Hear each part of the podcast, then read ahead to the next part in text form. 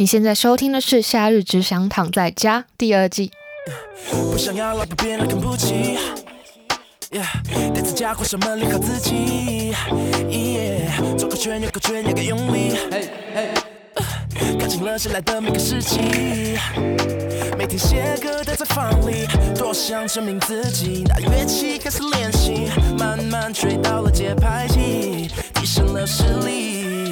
Yeah, that's right.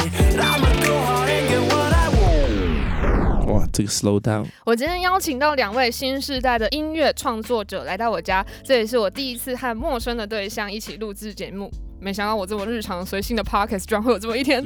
然后今天我会一边正经的访谈，一边和大家一起认识他们，并且请他们两位分享零零后新生代创作者在音乐上的经验还有现况。他们是从无数个音乐比赛中脱颖而出的 Adam 以及温达。耶，yeah, 大家好，我是 Adam。大家好，大家好，我是温达。温达，两位呢都是参加过咖啡广场站出来吧音乐挑战赛的获胜者。当时他们在比赛的时候好像还不到二十岁，如果没记错的话，应该是十九岁。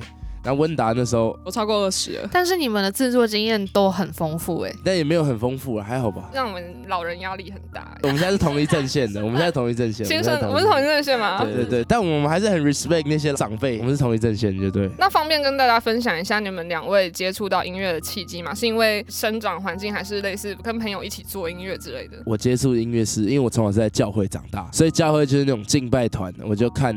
以前那种在教会哥哥姐姐他们在台上打鼓啊、弹琴、弹吉他，我妈就跟我讲说：“哎、欸，你要不要去学个乐器？”我第一个乐器就是先学爵士鼓，学了一下之后，然后再去学吉他，因为觉得哎、欸，好像吉他可以把妹，好像比较帅，比较方便。动机这么单纯？对，就是觉得比较帅，就是这么单纯。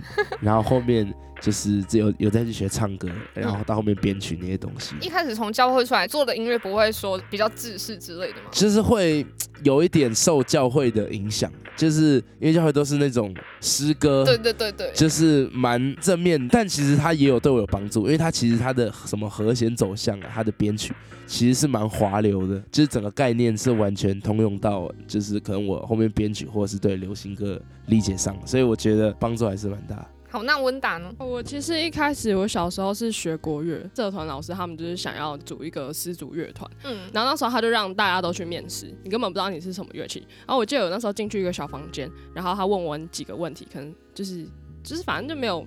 不知道怎么选的，然后我出来之后就是二胡，然后所以自从那时候开始接触乐器之后，我差不多在大学的时候，然后就看到大家都去参加那种比赛，就是会弹唱啊，或者什么什么这些歌唱组啊，或者是创作。朋友有找我去拉二胡这样子，然后我就开始就 fit 起来。最后就想说，还是就是自己好像也是可以自己写歌看看，然后后来就拿自己的歌去比各大专业校的比赛这样子。哇，那一开始国乐出来，感觉和流行乐的结合会不会有一点困难？大学的时候，我中间休学一段时间，然后我去理吉他，就是大哥开的店，很多音乐人都会来那个沙发上面交流。然后那时候我就是想说，哎，他们就问我说，哎，你不是会二胡吗？那你要不要跟吉他结合一下？嗯，然后我就想说，哎，好啊，可以试试看。然后所以后来自从那一次之后，我就会想说，我的创作好像可以加一点二胡起来，开始拿去比赛这样子，然后就有二胡这样子。所以你们应该都算是先有学一个乐器，但是编曲都是后来自己学的。我以前是那种。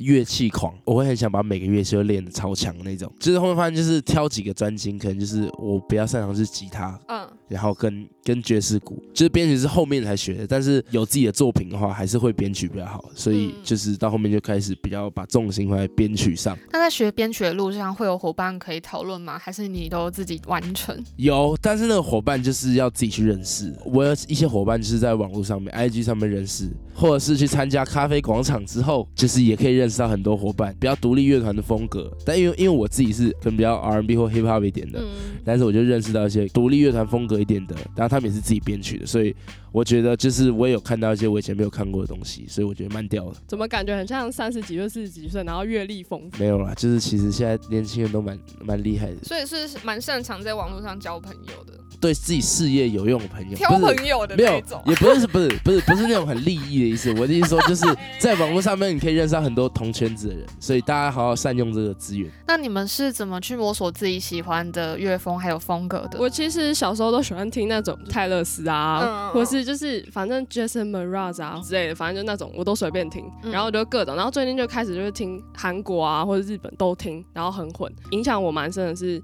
张悬还有王菲他们，我就比较喜欢，嗯、所以我就是独立的感觉，对，很独立，所以我就是会写歌的话，就是比较朝这方面发展。但我听歌的话，就都听，就随便都听这样子。我都是就是会打开可能 Spotify 或者 KKBOX，但是因为我以前学吉他的时候，就是我发现，哎、欸，我我我蛮喜欢那种。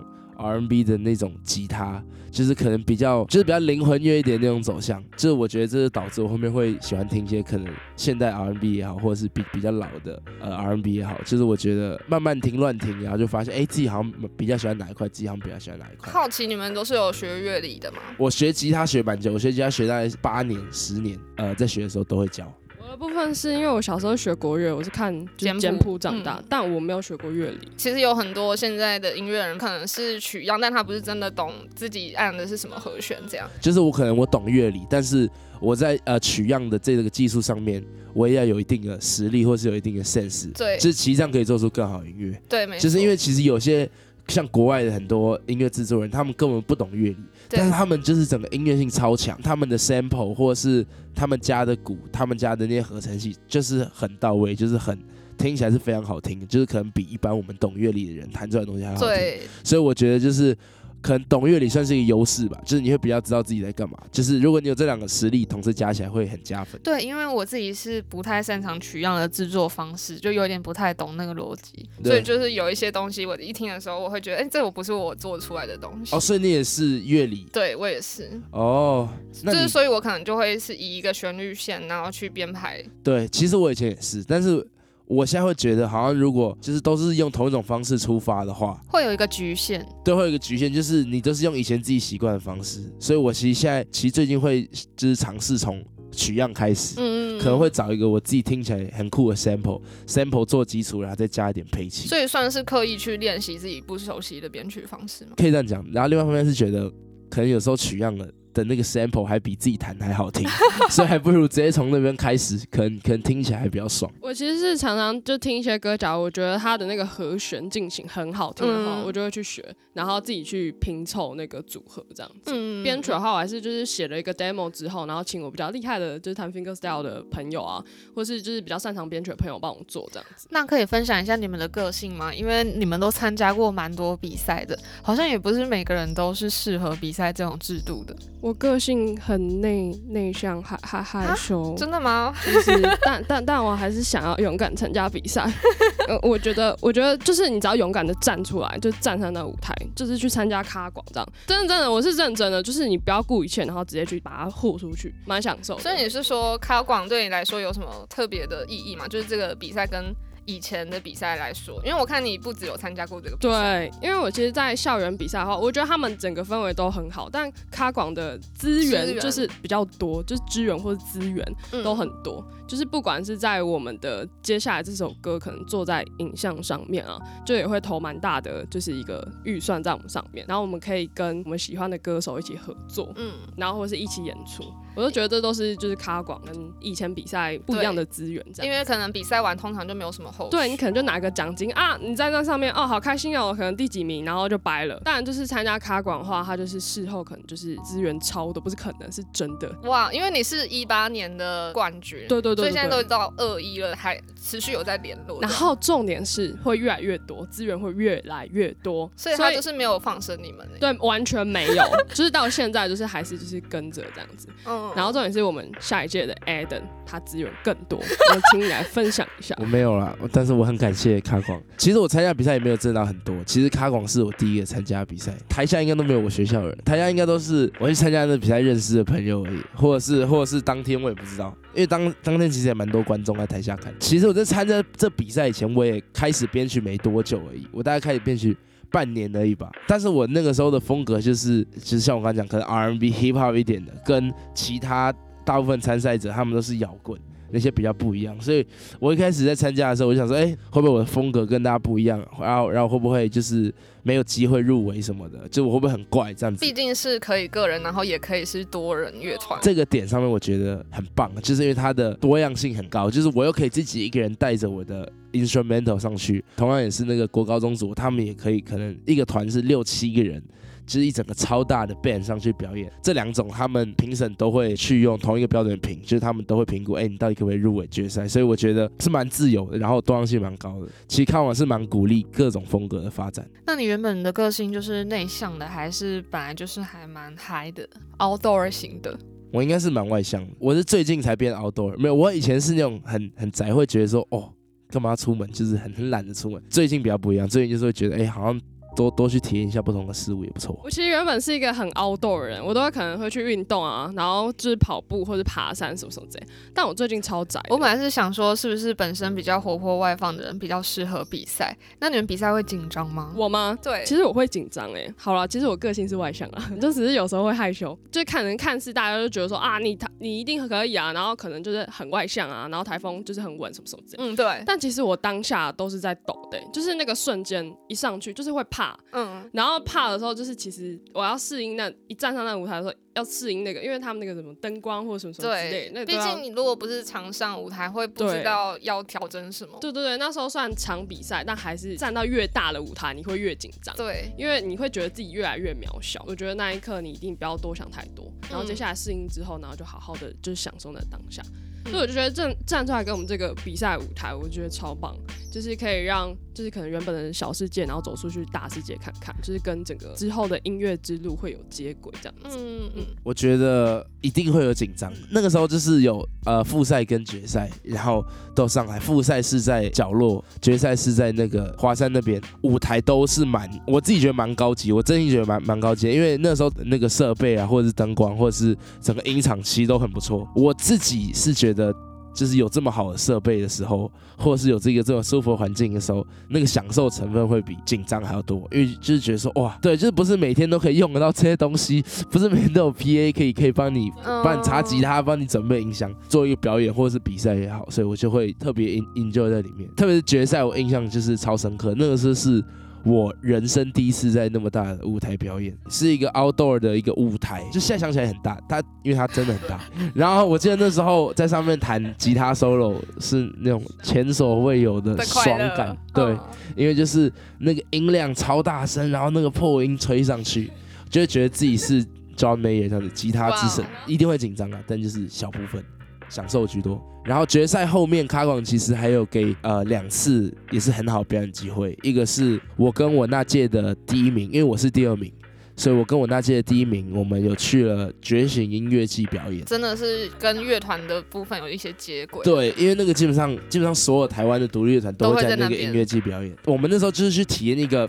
跑音乐季的一个流程，因为其实我们那时候都没有去体验过什么是跑音乐季的感觉，其实我们只是两个，只是可能组团这样子去玩音乐，所以我们那时候就体验到哇，来音乐季，然后有这么多的舞台，然后我们可以在其中一个呃算是蛮大的上面表演。再过一段时间就是去年的咖啡广场。就是因为去年疫情，所以我们是直播的形式，嗯在大河岸，是我第一次体验跟很完整、很厉害的乐手老师，嗯一起做一个 full band 的演出。哦，这个我一定要讲一下。所以这是你第一次做 full band，之前都是自己一个人吗？去年的那个 full band 是真的是我自己觉得人生最扯，因为我的乐手老师就是 OZ 他的 full band 的配置，就他的键盘手、吉他手、贝斯手、鼓手，全部都是业界大大，也全部都是业界大大。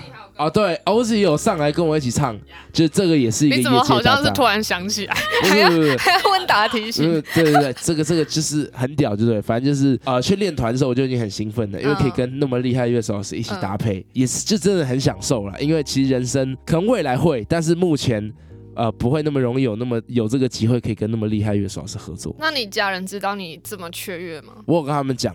虽然他们可能不知道那些乐手老师是谁，但是我自己对那些乐手老师有超级无敌大的 respect，因为那些乐乐手老师是我很早就已经知道他们，然后也都有看过他们每一个人的表演，所以其实都是那种久仰大名。而且那个吉他手叫小 B，他就是我之前学吉他的老师，所以就是非常有荣幸，就我可以跟他们一起玩这样子。那你们的家人都是支持你们走音乐这条路的吗？一开始大学在比赛的时候就常去比赛，就是有让他们知道我就是在接触音乐这样子，嗯、他们比较不会多管什么，嗯，所以就是就还好，就想说啊，我毕业之后就念个研究所，就应该就 OK 这样。嗯、然后我后来就毕业有去念研究所，就是剧场组这样。然后就是因为它也是跟音乐相关，因为我们在做音乐剧，稍微有一些，所以就是还是会有很多就是舞台剧啊或者是什么那种戏剧上面的演出，嗯、所以我爸妈都会来，所以他们就是。好像就渐进式的越来越习惯，就也不会特别就是说你不准做什么事情这样子，就还都还蛮支持。因为我爸妈其实也蛮支持，他们其实反而会主动问我说：“哎、欸，你有没有想要去学的东西？”就是说我知道可能、哦、对，可能在台湾这种 这种情况可能蛮少见的。但是我觉得就是我很感谢我爸妈，因为我自己觉得我自己很幸运，是他们很支持我去学这些呃才艺啊、技能这些东西的，所以。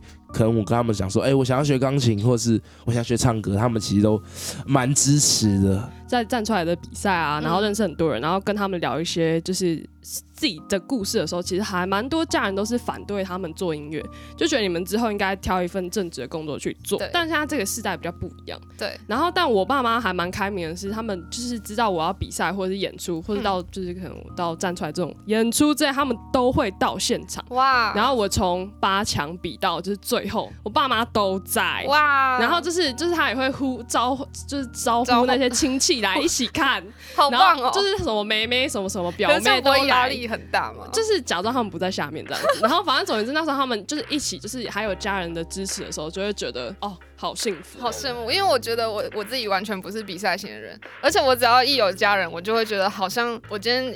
就是一事无成，就会很对不起他们，就是大老远跑来，然后就觉得心理压力很大。对，其其实其实有很多人，其实现在的歌手，他以前也是不会比赛的，他去比过，但是成绩又不是很好，或者是或者是他自己也说过，他也没有很喜欢比赛。对，就是可能状态不不太适合。对，状态不太适合，但是就是最后我觉得还是就是作品才是重点。像我比完赛好了，我也有得名，但是我接下来。发的作品有没有我自己的特色，或者是有没有保持那个品质？我觉得才是就是最重要的。但话说回来，开广这边有提供你们一些帮助，可以说一下大概是怎么样实质的帮助吗？那我就直接讲，呃，站出来好了，就是我们就是卡广去年主题歌，因为那首歌是那首歌是我做的，就首先我要先很感谢卡广给我这个机会，可以做破百万的那种点阅，很扯，这个是蛮扯的，超扯的，四百多万。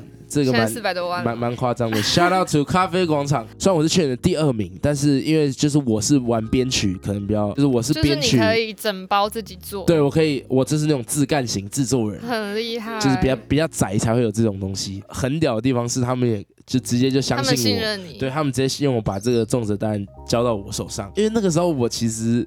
真正做音乐编曲也才一年多，还没、嗯、还没两年，然后你这个成绩亮眼。就是卡管他让我走一次业界单曲的制作流程，先作曲，然后再安排 MV 什么的。对，可能编曲，然后跟词曲，我现在家自己写好。录音的时候呢，呃，我会有一个制作人，新乐园的米奇，然后他就是当我制作人，然后我们去专业录音室录音，他在外面帮我配唱。这个算是我第一次被专业制作人。专业配唱比想象中啊还要再好玩一点，也是在交流，就是觉得哎，这么这句可以怎么玩，这句可以怎么玩。嗯、然后这一次的混音也是给很厉害的人混，叫做黄文轩，是轩轩老师，对，轩轩老师 BO 的混音师。那一次我真的印象超深刻的，因为我是真的很期待，就是听到说哦，我一个超级完整的作品被一个很厉害的混音师混出来是什么样的结果。我从来没有听过我的声音是被这样子呈现，就是是用这种痛呈现，所以我觉得哇，果然就是专业还是有专业呃厉害的地方。他那个 MV 其实阵容也是蛮大的。我们是找呃专专影像做顶级的业界团队。你知道你那支 MV 我有在里面吗？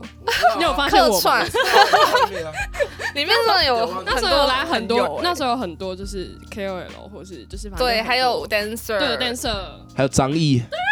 一宝，我那时候看到这支 MV 的企划，然后找了那么多网红来一起参与的时候，嗯、我就觉得，哇靠，真的太扯了吧！就是就是感觉应该是蛮贵的，这个预、算对。对，这个预算就是然后真的是自己做不到的，对，这个完全自己做不到，然后就他们完全没有让你觉得有任何想省到哪里的那一种感觉，就是他们感觉是真的是很支持、很愿意花时间跟花精力来做的东西，所以才会请那么多 KOL 啊，或者是来当演员，对，或者是还想了这些企划，请他们每个人都拍一支短片宣传，好像台湾根本没有几个厂商是可以做出这种、啊、这种这种东西，我基本上没有印象是有人可以为了。鼓励年轻人做音乐这件事情，而花那么多资金资源在这上面，真的心里有吓到，就觉得说也太屌了，真的来真的，就是真的是当当天拍摄现场客串 MV 也好，或者是拍一些呃呃小宣传影片也好，就是他们真的是。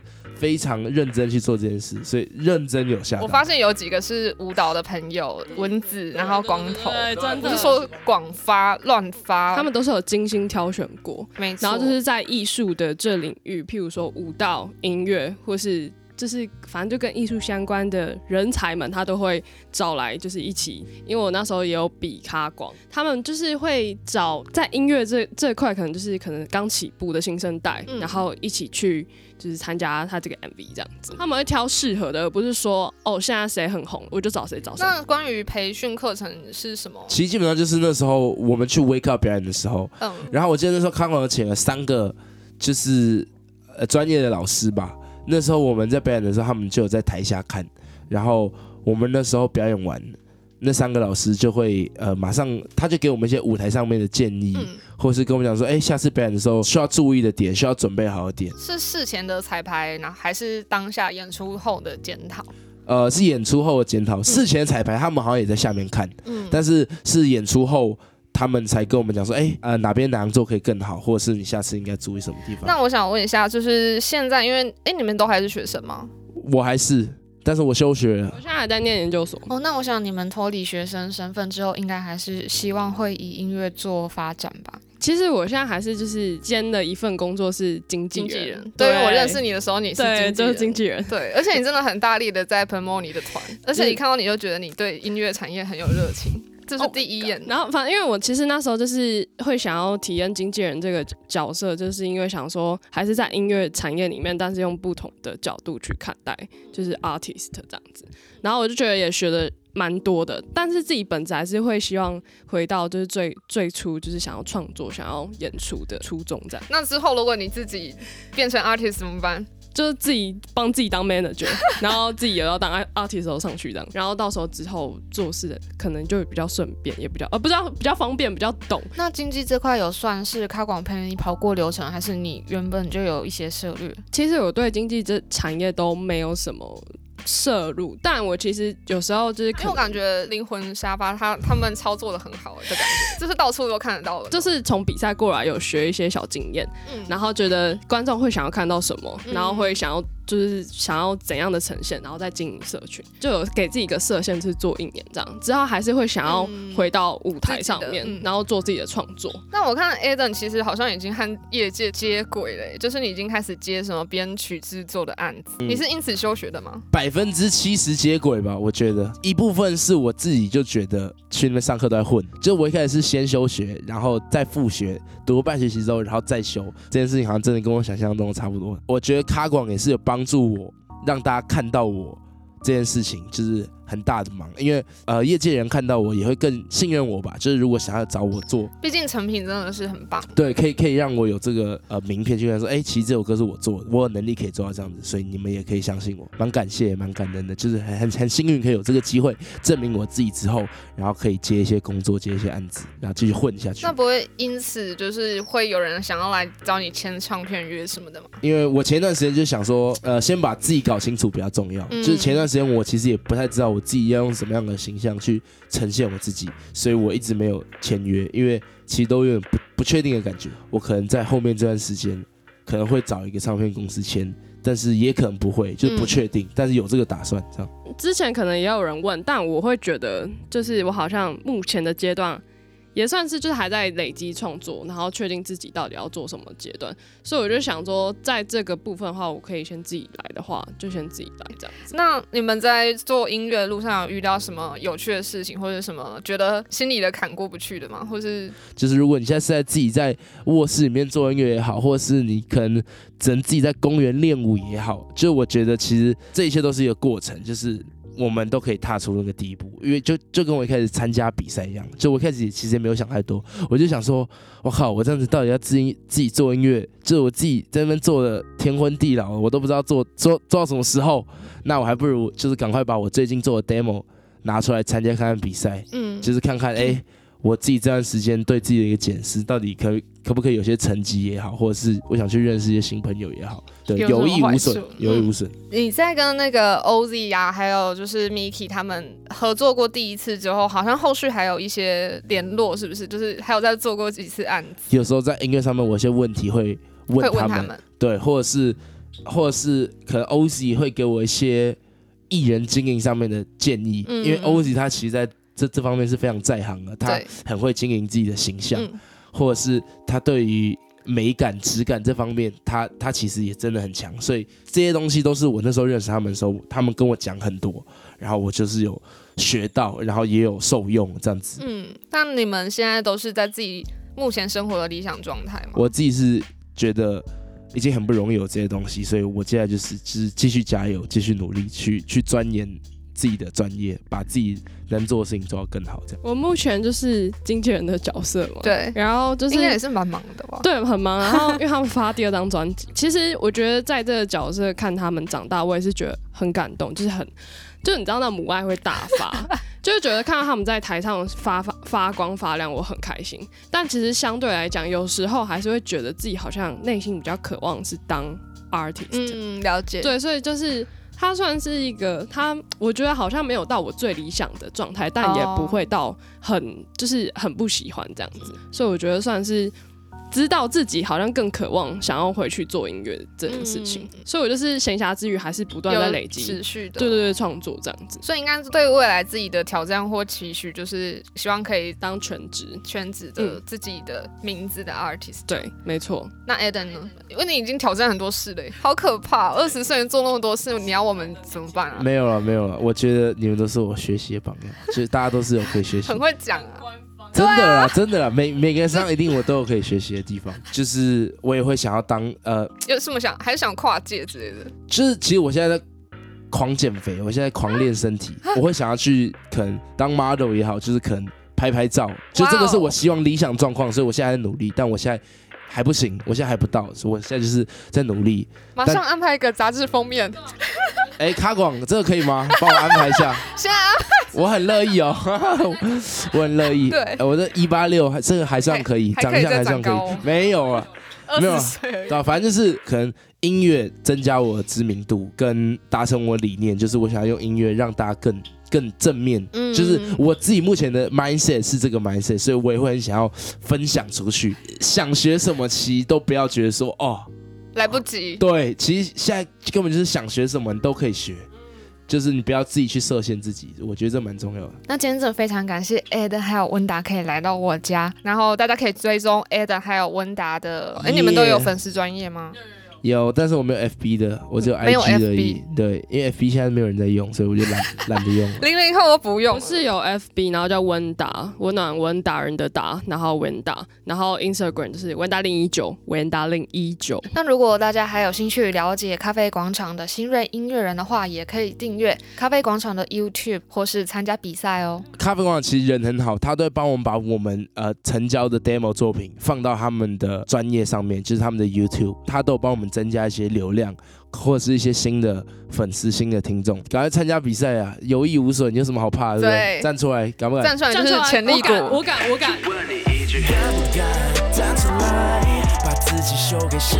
感谢大家的收听，本集由咖啡广场赞助。如果你喜欢的话，请到 Apple Podcast 留言给我，我一定会很开心的哦。夏日只想躺在家，我们下次见喽。